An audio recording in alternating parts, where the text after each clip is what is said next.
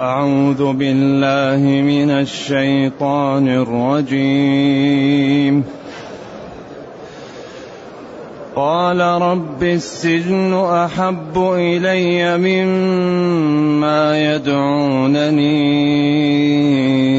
إليه وإلا تصرف عني كيدهن أصب إليهن. أصب إليهن وأكن من الجاهلين. فاستجاب له ربه فصرف عنه كيدهن. إنه هو السميع العليم. ثم بدا لهم من بعد ما رأوا الآيات ليسجننه ليسجننه حتى حين. ودخل معه السجن فتيان. قال أحدهما إني أراني أعصر خمرا وقال الآخر إني أراني أحمل فوق رأسي خبزا إني أراني أحمل فوق رأسي خبزا تأكل الطير منه. نبئنا بتأويله. إنا نراك من المحسنين. قال لا يأتيكما طعام ترزقانه إلا نبأتكما بتأويله إلا نبأتكما بتأويله قبل أن يأتيكما. ذلكما مما علمني ربي إني تركت ملة قوم لا يؤمنون بالله لا يؤمنون بالله وهم بالآخرة هم كافرون. واتبعت ملة آبائي إبراهيم وإسحاق ويعقوب. ما كان لنا أن نشرك بالله من شيء. ذلك من فضل الله علينا وعلى الناس ولكن أكثر الناس لا يشكرون. يا صاحبي السجن أأرباب متفرقون خير؟ أأرباب متفرقون خير أم الله الواحد القهار؟ ما تعبدون من دونه إلا أسماء إلا أسماء. سميتموها أنتم وآباؤكم سميتموها أنتم وآباؤكم ما أنزل الله بها من سلطان إن الحكم إلا لله. أمر ألا تعبدوا إلا إياه. ذلك الدين القيم ولكن أكثر الناس لا يعلمون.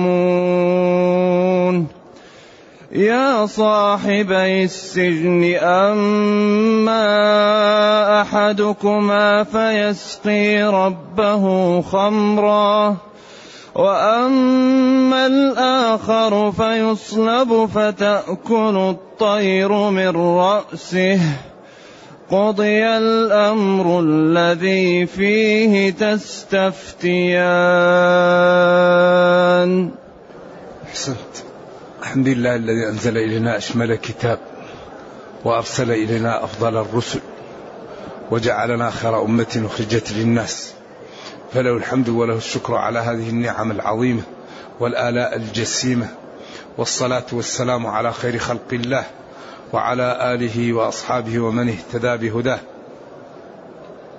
ما بعد فإن الله تعالى يبين في هذه الآيات ما حصل بين يوسف وبين العزيز وماذا فعلوا معه وكيف الله نجاه وكيف إن يوسف لم يمنعه السجن من الدعوة إلى الله وبيان توحيد الله والتحذير من الشرك ومن عبادة الأصنام. يقول ربي السجن ربي السجن. يا ربي السجن أحب إلي مما يدعونني إليه. هذه النسوة أريد أن نسجن ولا نقع فيما يدعونني إليه. لأنهم كما قلنا حاشا لله ما هذا بشرا. إن هذا إلا ملك كريم. قالت فذلكن الذي لمتنني فيه. لما رأت أن المكيدة وصلت بدأت تبوح بحقيقتها. امرأة العزيز تراود فتاها عن نفسه قد صرفها حبا. بعدين دعتهم وخرجت يوسف عليهن فقلنا حاشا لله. معاذ الله. ما هذا بشر؟ إن هذا إلا ملك كريم. فهنا اطمأنت قالت فذلكن الذي لمتنني فيه. وبدأت تبوح بالحقيقة. ولقد راودته عن نفسه فاستعصم. امتنع. ولئن لم يفعل ما أمره ليسجنن وليكونن من الصاغرين. هذه نون التوكيد الخفيفة تبدل ألفا يكون. وأبدلنها بعد وقف ألفا وقفا كما تقول في قفا قفا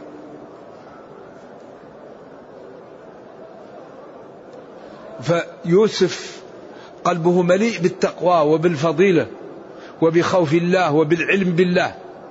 فدعا قال ربي السجن أحب إلي. مما يدعون إليه هؤلاء النسوة. وإلا تصرف تبعد عني كيدهن أصب أمل إليهن. وأقع في الشرك.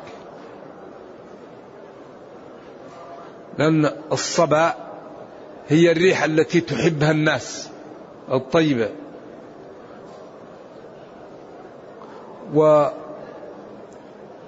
والصبو هو الميل والخروج عن شيء إلى شيء. ومنه الصابئة لأنهم خرجوا عن دين لدين آخر.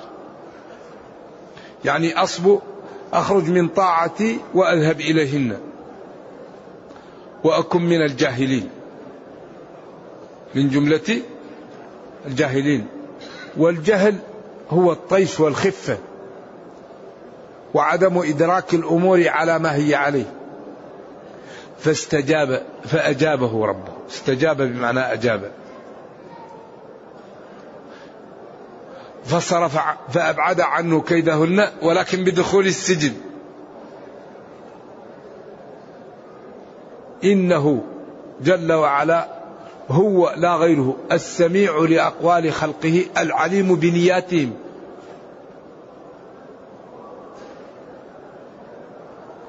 ثم بعد ذلك ظهر لهم واتضح بعد تشاور وتدبر أن الأولى أن يسجن.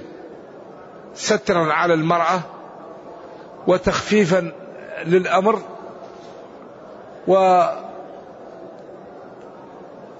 لأن لا حيلة لهم إلا يسجنه لأنه هو ظهر لهم براءته.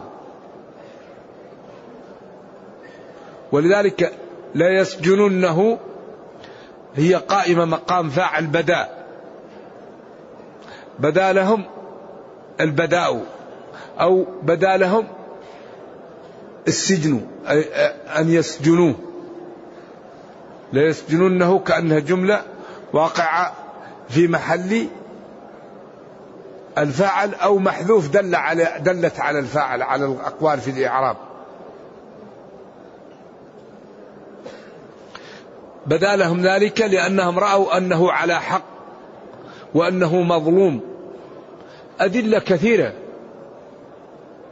من أوضحها شهد شاهد من أهلها.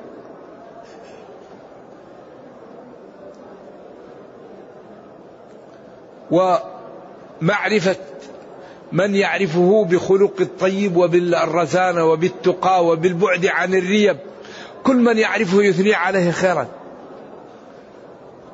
ويذكره بالجميل وبالحسن. حتى حين حتى مدة. إلى أن تهدأ الأمور قيل ستة شهور قيل ثلاثة شهور قيل سبع سنين قيل تسع سنوات قيل خمس سنين ولا بيان. ودخل معه السجن فتيان. دخل الدخول ضد الخروج.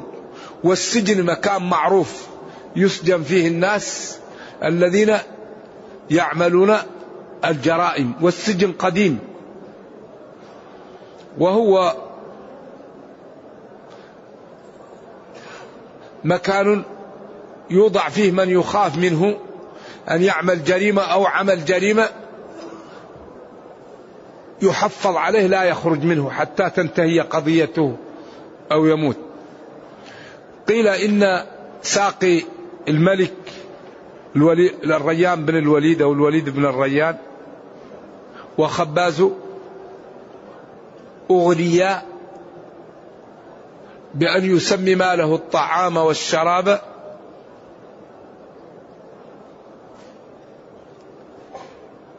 ثم إن صاحب الشراب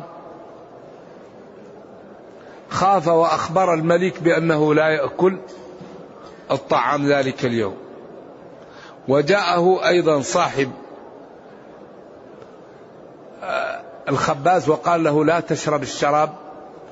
ذلك اليوم. فقال لي ساقيه اشرب فشرب ولم يقع له شيء. وقال للخباز كل فامتنع من الأكل. فأتى بحيوان وأكلهما الطعام فمات.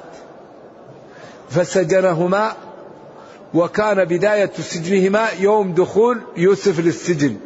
لذلك قالوا ودخل معه السجن فتيان. والفتاة تقال للعبد أو للخادم. فيوسف أخبرهم أنه عنده تعبير رؤى أو رأوا من سمته أو فضله أنه حري بأن يستفيدوا منه لما رأوا من علمه وفضله وكل إناء بالذي فيه ينضح. ودخل معه السجن فتيان. قال أحدهما إني أراني أعصر خمرا هذا الساقي. وقال الآخر إني أراني أحمل فوق رأسي خبزا تأكل الطير منه.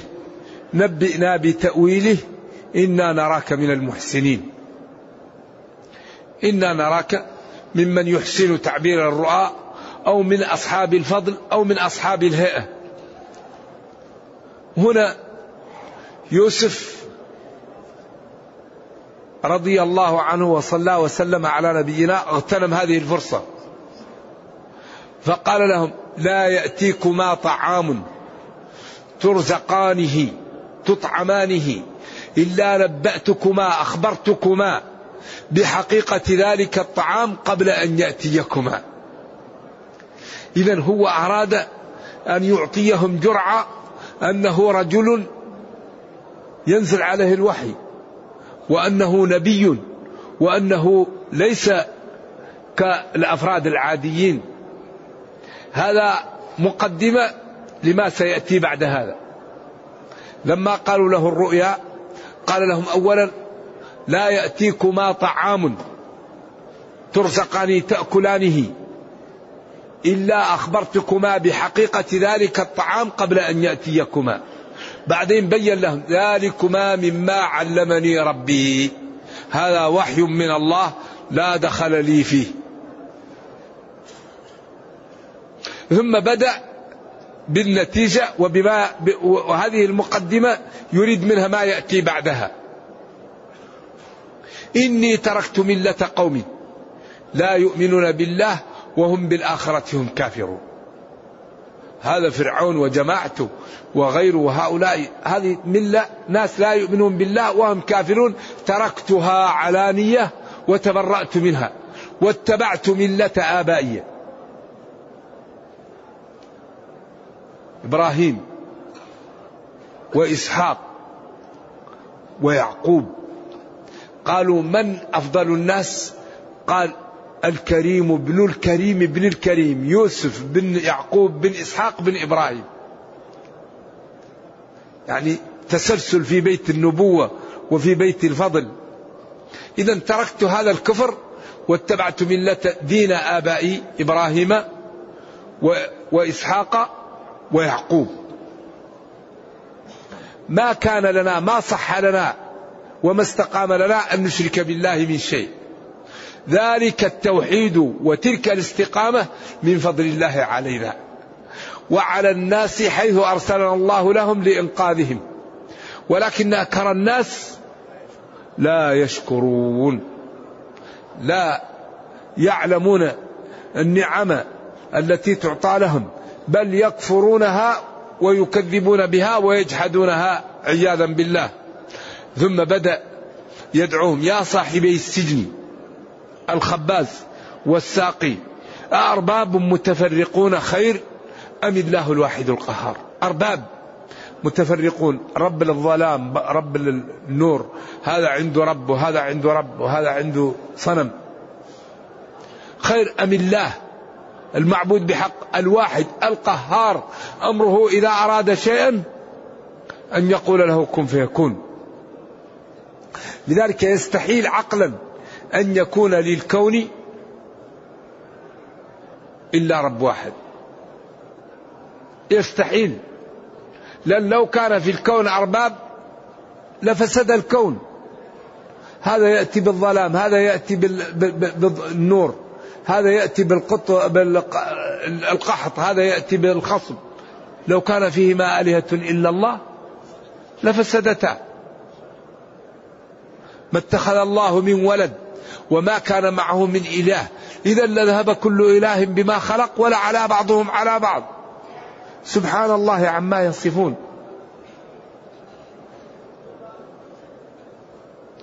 أأرباب. جمع رب.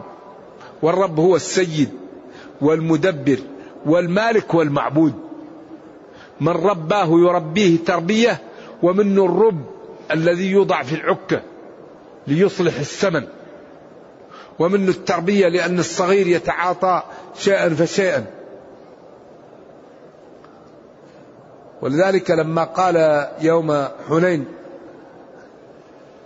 الرجل قال لا تردهم البحر. قال له اسكت لأن يربني رجل من قريش خير من أن يرب يربني رجل من هوازن. أي لأن يكون سيدا علي. أرباب متفرقون خير أم الله الواحد القهار؟ طبعا الواحد القهار. ما تعبدون من دونه وتدعون من دونه إلا أسماء. أسماء لا حقيقة لمسمياتها لأنها لا تنفع ولا تضر. ما أنزل الله بها من سلطان ولا من حجة. ولذلك ماذا قال؟ قال إن تدعوهم لا يسمعوا دعاءكم. ولو سمعوا ما استجابوا لكم. ويوم القيامة يكفرون بشرككم ولا ينبئك مثل الخبير. يا أيها الناس أنتم الفقراء إلى الله والله هو الغني الحميد. كيف يعبد غير الله؟ والله هو الخالق هو المتصرف هو القادر هو الغني هو الدافع هو المعطي. الخلق لا يملك شيئا. واختلاف ألسنتكم وألوانكم. ومن الجبال جدد بيض وحمر مختلف ألوانها وغراب بسود ومن الناس والدواب والأنعام مختلف ألوانه. كذلك إنما يخشى الله من عباده العلماء. العلماء بما عند الله للمتقين وما عند الله للمجرمين. العلماء بقدرة الله بكرمه بأنه لا تخفى عليه خافية. بأنه إذا أخذ المجرم لم يفلته إن الله لا يملي للظالم حتى إذا أخذه لم يفلته وكذلك أخذ ربك إذا أخذ القرى وهي ظالمة. إن أخذه أليم شديد. لذلك قال هذه الأسماء اللي تعبدوا لا حقيقة لها لا تنفع ولا تضر. سميتموها أنتم وآباؤكم. ما أنزل الله بها من سلطان لا من حجة ولا من برهان ولا حقيقة ولا تنفع. إن الحكم إلا لله. إن نافية. ما الحكم إلا لله؟ ولذلك الله يعجب نبيه ويقول ألم تر إلى الذين يزعمون أنهم آمنوا بما أنزل إليك وما أنزل من قبلك يريدون أن يتحاكموا إلى الطاغوت ولا يشرك في حكمه أحدا. وأن أحكم بينهم بما أنزل الله. فالحكم من خصائص الربوبية كالخلق. لا يجوز أن يحكم في خلق الله إلا شرع الله. لذلك الذي يحكم بالقوانين الوضعية ويرى أنها أحسن من الإسلام وأن الإسلام عاجز كافر بالإجماع. أما الذي يحكم بغير ما أنزل الله ويعلم أن حكم الله أحسن وأولى ولكنه تركه لشهوة أو لمصلحة هذا فاسق كبيرة هذه. ولذلك قاضيان في النار وقاض في الجنة. عرف الحق وحكم بخلافه وحكم على جهل في النار. قاض عرف الحق وحكم به في الجنة. إذا لا يجوز أن تسن القوانين الوضعية المخالفة للنصوص ويجب على المسلمين أن يحكموا شرع الله فيهم. ويحرم عليهم تحكيم القوانين الوضعية. فإن حكموا القوانين الوضعية وهم يعلمون أن شرع الله أولى وأفضل هذا أمر. وإن رأوا أن شرع الله لا يصلح فهذا أمر خطير جدا. نعم. ولذلك قال تعالى وأن أحكم بينهم بما أنزل الله. إن الحكم إلا لله ولا يشرك في حكمه أحدا ولا يشرك في عبادته أحدا. فحري بالمسلمين أن يحكموا شرع الله في أمورهم وفي جميع ما يحدث لهم ويبشروا بعد ذلك بما أرادوا لأن شرع الله هو الذي يحل مشاكل الناس. أما القوانين الوضعية فهي عاجزة أن تحل مشاكل الخلق لأن أصحابها قاصرون وفهمهم أقل وعلمهم قليل أما الله تعالى فعلمه محيط ويعلم ما لم يكن لو كان كيف يكون كما قال لو خرجوا فيكم ما زادوكم إلا خبالا وهم لم يخرجوا. أما أحكام الله فهي التي تحل مشاكل الناس وهي التي تأتي بالعدالة وبالخير وبالفلاح وبالطمأنينة وبالعزة. أما الأحكام الوضعية فهي تأتي للناس بمخالفة الله وبمعصيته وتلك أسباب الشؤم. كل مشكلة سببها المعاصي. ظهر الفساد في البر والبحر بما كسبت أيدي الناس. إذا ما تعبدون من دونه من دون الله إلا أسماء سميتموها أنتم وآباؤكم اللات العزى مناة ما أنزل الله بها من سلطان. ما الحكم؟ إن الحكم إلا لله. ما الحكم إلا لله؟ عليه توكلت وعليه فليتوكل المتوكلون. إن الحكم إلا لله. ما الحكم إلا لله؟ أمر. أن لا تعبدوا إلا إياه. أمر بأن لا تعبدوا غيره وأن توحدوه بالعبادة. وهذا الأمر للوجوب ولذلك أول أمر في المصحف اعبدوا ربكم. وأغلب القرآن اعبدوا الله. وأول شيء جاء في القرآن بعد تقسيم الناس لا إله إلا الله محمد رسول الله مفرقة بأدلتها بطريق لا يسمعها منصف إلا قال لا إله إلا الله. لما قسم الناس إلى مسلم وكافر ومنافق وأعطى كل قسم جزاءه نادى الجميع. قال يا أيها الناس أي يا مسلمون يا كفار يا منافقون يا أيها الناس الطوائف الثلاث. ثم قال اعبدوا ربكم. هذا أول أمر في المصحف. ثم حدث تساؤل من هو ربنا الذي نعبد؟ خلقنا وآباءنا وخلق السماء وخلق الأرض وأنزل المطر من السماء وأخرج النبات من الأرض. وهذه الخمسة لا يقدر عليها إلا الله. ثم جاء بأول نهي في المصحف فلا تجعلوا لله أندادا. وهذا معناه لا إله إلا الله مفرقة بأدلتها. ثم جاء ببرهان محمد رسول الله عن طريق الإقناع والإنصاف. وعن طريق مخاطبة العقول النيرة والأحاسيس الجياشة. فقال وإن كنتم في ريب مما نزلنا على عبدنا ما قال فقد كفرتم فأتوا بسورة واحدة من مثله. وادعوا من استطعتم من الخلق من دون الله. إن كنتم صادقين فيما تقولون فأتوا بمثله. فإن لم تفعلوا في الماضي ولن تستطيعوا أن تفعلوا في المستقبل فهناك الخطر ماثل وقد أوعد المكذب به النار فاتقوا النار. دين رائع الإسلام. لا يقاوم. لا يمكن يقاوم أبدا. إلا بالتجهيل أو بعدم السماح للمسلم أن يبين الإسلام. أما إذا فهم المسلم الإسلام وسمح له بأن يبينه لا يقاوم الإسلام. الإسلام يعلو ولا يعلى عليه. عليه توكلت وعليه فليتوكل المتوكل. على الله توكلت. ومن يتوكل على الله فهو حسبه. وعليه فليتوكل المتوكلون أي المنقادون المعتمدون على الله الواثقون به فإنهم إن فعلوا ذلك الله يحميهم ويعطيهم ويعزهم وينصرهم ويدمر أعداءهم. لكن في توكل وفي تواكل. وعلى الله فليتوكل المتوكلون.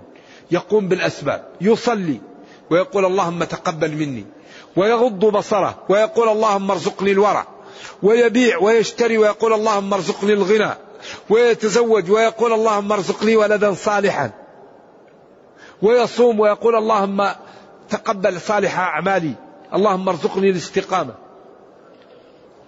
ويخاف ويعبد الله ويقول يا مقلب القلوب ثبت قلبي على دينك. يقوم بالأسباب. وعلى الله فليتوكل المتوكلون. أي يقوموا بالأسباب ويعتمدوا على الله ويعلموا أن السبب لا ينفع ولا يضر. ولذلك قال تعالى وتوكل على الحي الذي لا يموت قال العلماء من توكل على غير الله يمكن يموت ويقع في ورطة وتوكل على الحي الذي لا يموت. ولذلك العبد إذا قام بالأسباب ولجأ إلى الله وجعل ثقته بالله الله يحميه ويعطيه وينصره ويرفعه ويدمر أعداءه. هذا الدين لا بد أن نعمل به لا بد أن نفهمه لا بد أن نعطيه وقت للعمل للفهم للقراءة للتتبع لاستيعابه. فإذا فهمناه وعملنا به لا يمكن أن نقاوم. وعلى الله فليتوكل المتوكلون. وعلى الله أمر أن لا تعبدوا إلا إياه. ذلك الدين القيم. أمر الله جل وعلا بأن لا تعبدوا إلا الله. أمر خلقه. بأنكم لا تشركوا معه لا تعبدوا إلا الله. ذلك الأمر وذلك الذي بينت هو الدين القيم المستقيم والصحيح. إذا أمر الله جل وعلا بأن يفرد بالعبادة ثم قال ذلك الذي بينت لكم هو الدين الصحيح. لا غيره مما يفعل العزيز وزوجته وما يفعل قريش لا. ذلك الدين القيم ولكن أكثر الناس لا يعلمون حقيقة الأمر. ما في الكفر من الضلال وما في الإيمان من الخير وما يترتب على ذلك من الفوز وما يترتب على ذلك من الخزي والعار. هذه أمور يروها لكن الناس لا يعلمون عقوبة الكفر ولا يعلمون محمدة ومنفعة الإيمان. ثم قال يا صاحبي السجن. أما أحدكما هذه النتيجة. فيسقي ربه خمرا. يعني يرجع إلى عمله. وأما الآخر فيصلب يقتل. فتأتيه الطير وتأكل من رأسه. ولذلك هذه أصول تعبير الرؤيا. الكواكب التي رأى والبقر والسنابل والخبز وهذه الأمور هذه عند العلماء هي أصول تعبير الرؤيا. والله أعطاه من تأويل الأحاديث أعطاه ملك ذلك وأنزل عليه الوحي. ثم قال أما أحدكما فيسقي ربه يرجع إلى عمله وأما الآخر فيصلب. فتأكل الطير من رأسه قضي قالوا نحن ما ما رأينا شيء.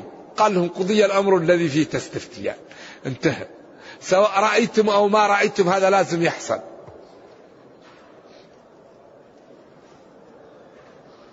ولذلك هذه القصة الحقيقة مليئة بالعبر وبالأحكام وبلطف الله بخلقه وبأن من يتقي الله العاقبة له.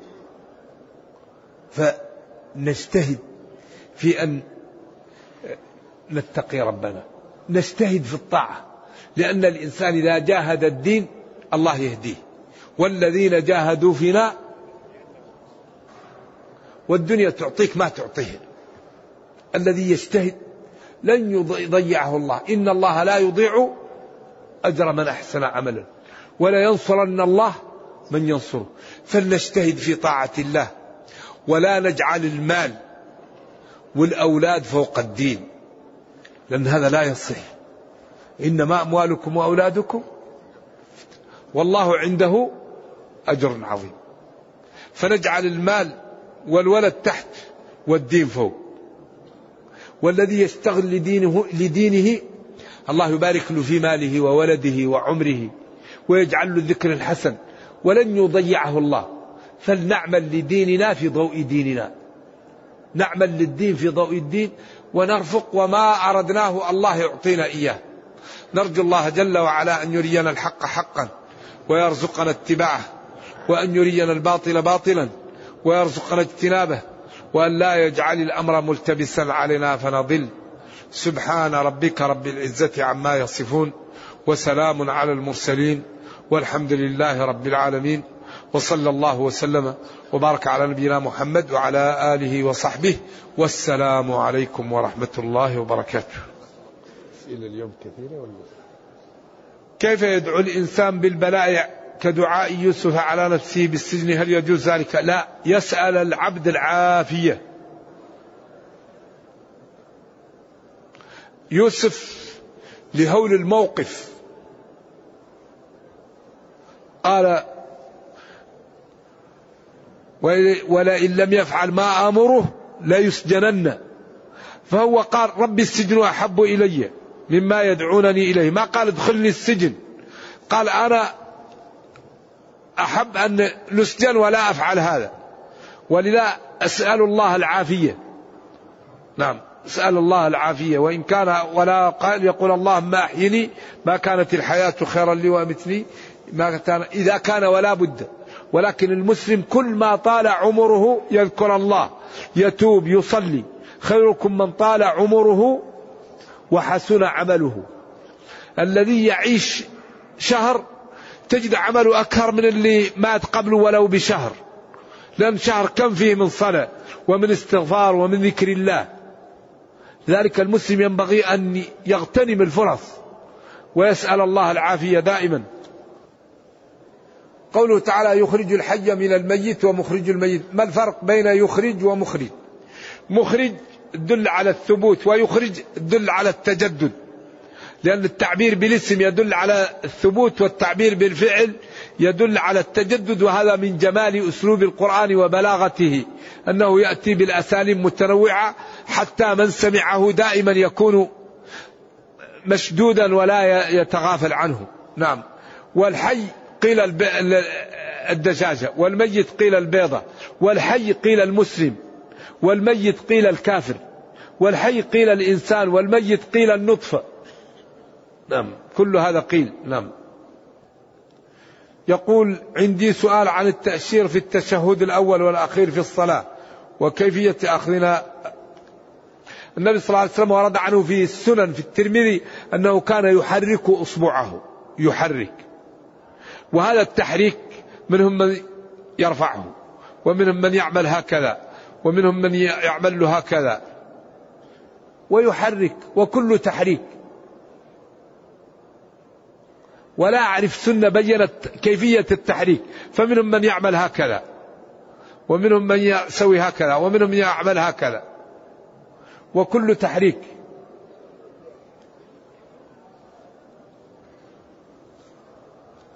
ما هي أسباب رقة القلب؟ كثرة العبادة والبعد عن المعاصي. وسؤال الله كثرة العبادة تثقل والبعد عن المعاصي. وسؤال الله لأن الطاعة تدعو للطاعة والمعصية تدعو للمعصية. والله يقول ادعوني أستجب لكم. فالذي يكثر الطاعة يرق قلبه لا يزال لسانك رطبا من ذكر الله. ما فيه مثل ذكر الله. اذكروا الله ذكرا كثيرا. والذين قياما وقعودا. رجال لا تلهيهم تجارة ولا بيع عن ذكر الله. ما في شيء كثر للحسنات من ذكر الله. أحب الكلام إلى الله أربع. سبحان الله والحمد لله ولا إله إلا الله. الله أكبر.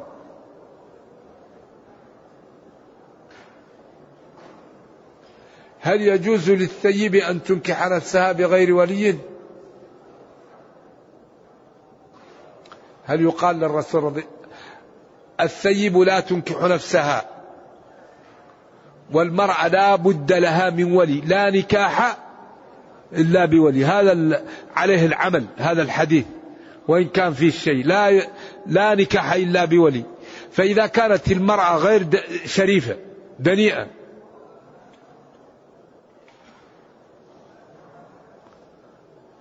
وخافت من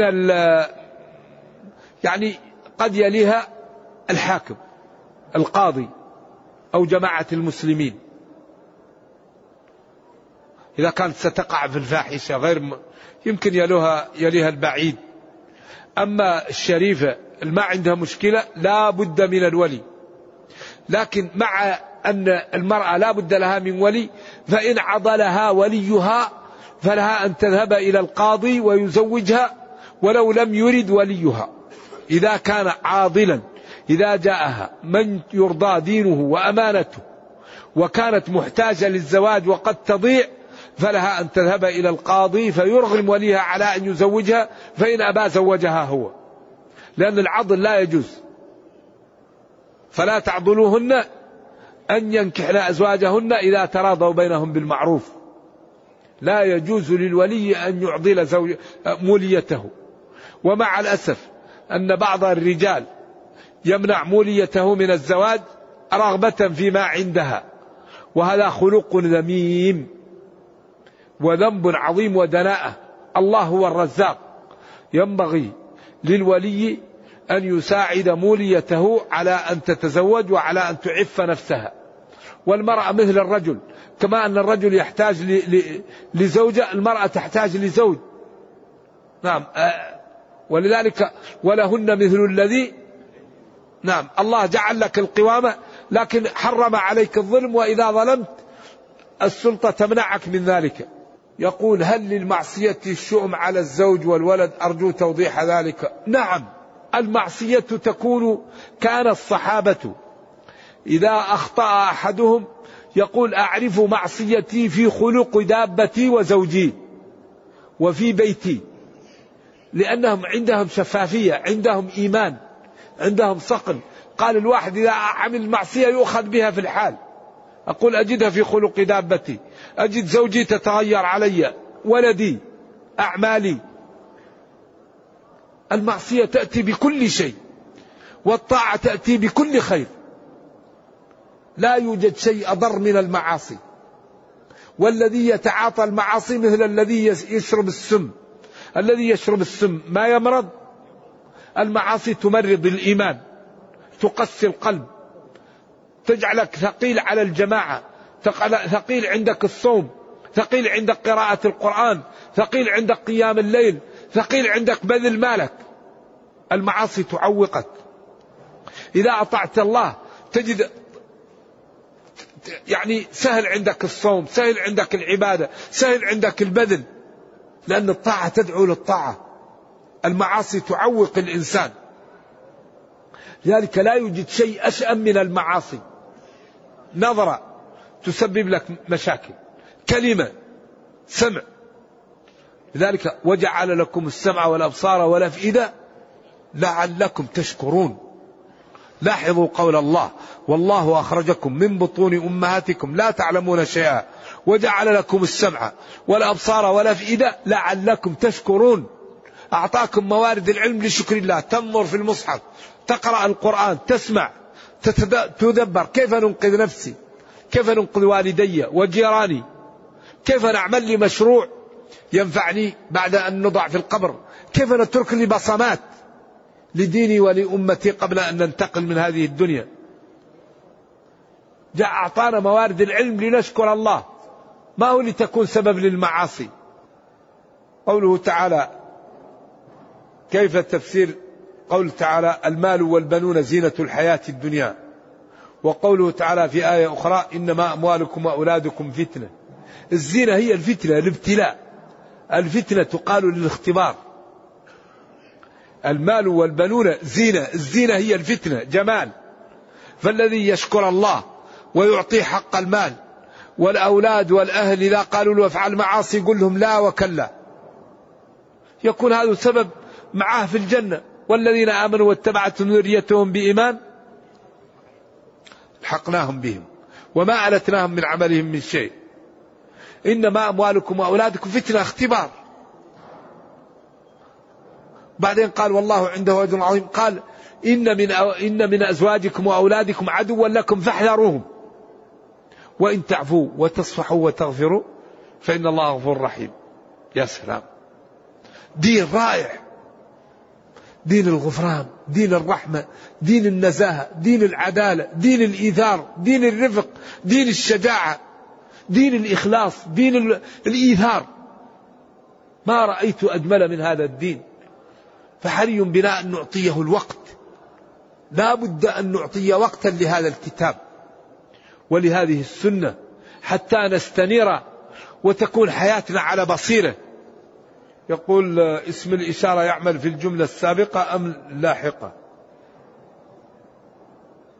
اسم الإشارة اسم جامد أصلا. مبني من المبنيات لأنه كان ينبغي أن يضع, له حرف ولم يضع له. وتعلمون أن البناء كله للشبه المدني وأقسام البناء ستة. فاسم الإشارة مبني ولكن هو أحيانا فيه معنى في معنى الاشتقاق لأنه آه، اسم الإشارة فيه معنى أشير. أيوة ولكن ما فهمت السؤال. يعمل في الجملة السابقة واللاحقة ذلك الكتاب لا ريب فيه. ذلك يكون مبتدأ وتقول الكتاب ذلك يكون مبتدأ وخبر. الأمر ما ما اتضح عندي السؤال. هل يجوز سماع محاضرة لشخص في محاضراته بعض الأخطاء الفادحة؟ يا إخوتي أي إنسان يقول حق نقبله منه وأي إنسان يقول خطأ نرده عليه. في رجل مؤلف اسمه الزمخشري وله تفسير اسمه الكشاف. وهذا الرجل معروف أنه غفر الله لنا ولجميع المسلمين معتزلي. ويصرح في كتابه بأمور معتزلية خطيرة جدا. ولم يحرق المسلمون الكشاف. وإنما أخذوا ما فيه من الأساليب الرفيعة وردوا ما فيه من الاعتزال ولا زال موجود الآن. كم من إنسان ينقل منه ما فيه من الحق وكم من إنسان يرد ما فيه من الباطل. إذا, إذا قيل الحق نقبله وإذا قيل الباطل نرد ولا نكون دائما نبين هذا. وإذا كان الإنسان على غير علم ولا غير فهم يكتفي بالسماع ممن يثق به. إذا كان إنسان غير متعلم يقرأ في كتاب البغوي للتفسير أو يقع في كتاب الحافظ بن كثير أو كتاب الطبري جامع بيان العلم جامع البيان في في تفسير القرآن. نعم إذا كان الإنسان غير متعلم فليأخذ الكتب السليمة. وإذا كان الإنسان متعلما فليقرأ ما أراه من حق قبله وما أراه من خطأ رده وبين للناس أن هذا خطأ. وبعدين لا يسلم من الخطأ إلا من لا يقرأ. كلكم خطاؤون وخير الخطائين توابون. وإذا كان كل كتاب فيه خطأ لا نقرأ فيه لا يبقى عندنا إلا المصحف. ما في أحد يتكلم إلا لازم يخطئ. الشافعي لما عمل الرسالة أصلح فيها ثم أصلح فيها ثم أصلح فيها ثم قال أتعبت نفسي. لو تأملت لما فعلت لأن الله قال ولو كان من عند غير الله. وبعدين أي إنسان يخطئ نرد خطأه. وينبغي أيضا أنك لأنه أحيانا الواحد يقول إنسان أخطأ وهو ما أخطأ. نعم. وما في واحد يخطأ خطأ فادح ويسمح له بحاضر والحمد لله. لأن الذي أخطأ فادحة لا يسمح له. ما تفسير قوله تعالى وقالت طائفة من الكتاب آمنوا بالذي أنزل على الذين آمنوا وجه النهار واكفروا آخره لعلهم يرجعون. هذه اليهود قالت تعال نظهر الإيمان أول النهار وإذا كان العصر نكفر ونقول تبين لنا خطأ. هذا لينفر الناس من الدين. بعدين قال ولا تؤمنوا إلا لمن تبع دينكم. قل إن الهدى هدى الله. كرهتم ذلك ودبرتم فيه وعملتم الإجرام. أن يؤتى أحد مثل ما أوتيتم. ليس الأمر لكم. الله يهدي من يشاء ويضل من يشاء ولا حيلة لكم. إذا هذا عيب على اليهود وبيان لمكيدتهم وضلالهم. إذا صليت السنة بدون وضوء ناسيا هل يجب علي إعادة الصلاة؟ أي صلاة بدون وضوء لا تقبل.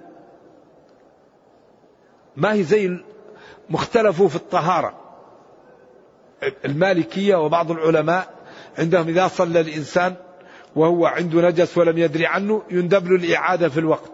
لكن رفع الحدث لازم منه لأنه بيد الإنسان. أما الطهارة صعبة لأن الإنسان دائما مخالطته النجاسة. مطالب بالتنظيف لكن صعب لكن رفع الحدث لازم. إذا قمتم إلى الصلاة ومطالب أيضا رفع آه، لا بد من الحدث والخبث يعني رفع الخبث وهو النجاسة لكن ما هي مثل الحدث. لا بد من يعيد والنافلة لا يلزم إعادتها تصلي نافلة أخرى وهو الذي جعل الليل والنهار خلفة لمن أراد أن يذكر. عملك في الليل صلي في النهار. عملك في النهار صلي في الليل. أي وقت ما أستطيع أن تصلي إذا أفضيت صلي استغفر اقرأ تب اذكر الله. أعطانا الليل والنهار. هذا يخلف هذا. إذا لم تستطع تقوم بالعبادة هنا قم بها هناك. نعم. والنوافل لا تعاد. أي نافلة تقوم بها لأنها ما هي لازمة. رجل قال لي بلغ السلام إلى الرسول صلى الله عليه وسلم. أنا لا أعرف هذا. لا أعرف أنه ولأن النبي صلى الله عليه وسلم يقول ما من مسلم يسلم علي في أي محل إلا رد الله روحي وأسلم عليه. فلا داعي لأن يرسل الملائكة تبلغه. هل يجوز التيمم على الحجر؟ ومن فقد الماء والتراب ماذا يفعل؟ يا سلام. اختلف العلماء في التيمم على الحجر. فالشافعي وأحمد يقول لا يتيمم إلا على التراب التراب المنبت الذي فيه طين غبار. وأبو حنيفة ومالك قالوا كل ما على الأرض يتيمم عليه وسبب الخلاف من في قوله تعالى فامسحوا بوجوهكم وأيديكم منه. فالشافعي وأحمد قالوا من هنا للتبعيض. وجعلت تربتها لنا طهورا. فلا يتيمم إلا على الصعيد المنبت وهو الغبار. وأبو حنيفة ومالك قالوا من لابتداء الغاية. ورشحوا ذلك بقوله ما يريد الله ليجعل عليكم. إذا كان إنسان في سلسلة جبال ولا توجد غبار منبت ولا شيء يمسح على ما وجد الصعيد هو ما على الأرض وهذا القول له أدلة وهذا القول له أدلة وكل سهل والجنة أبوابها ثمانية والإنسان يأخذ ما يترجح ويرفق بالمخالف. وإن كان التيمم على الصعيد المنبت أحوط. لأن هذا عليه إجماع والثاني فيه خلاف. وذو احتياط في أمور الدين من فر من شك إلى يقين. والله أعلم.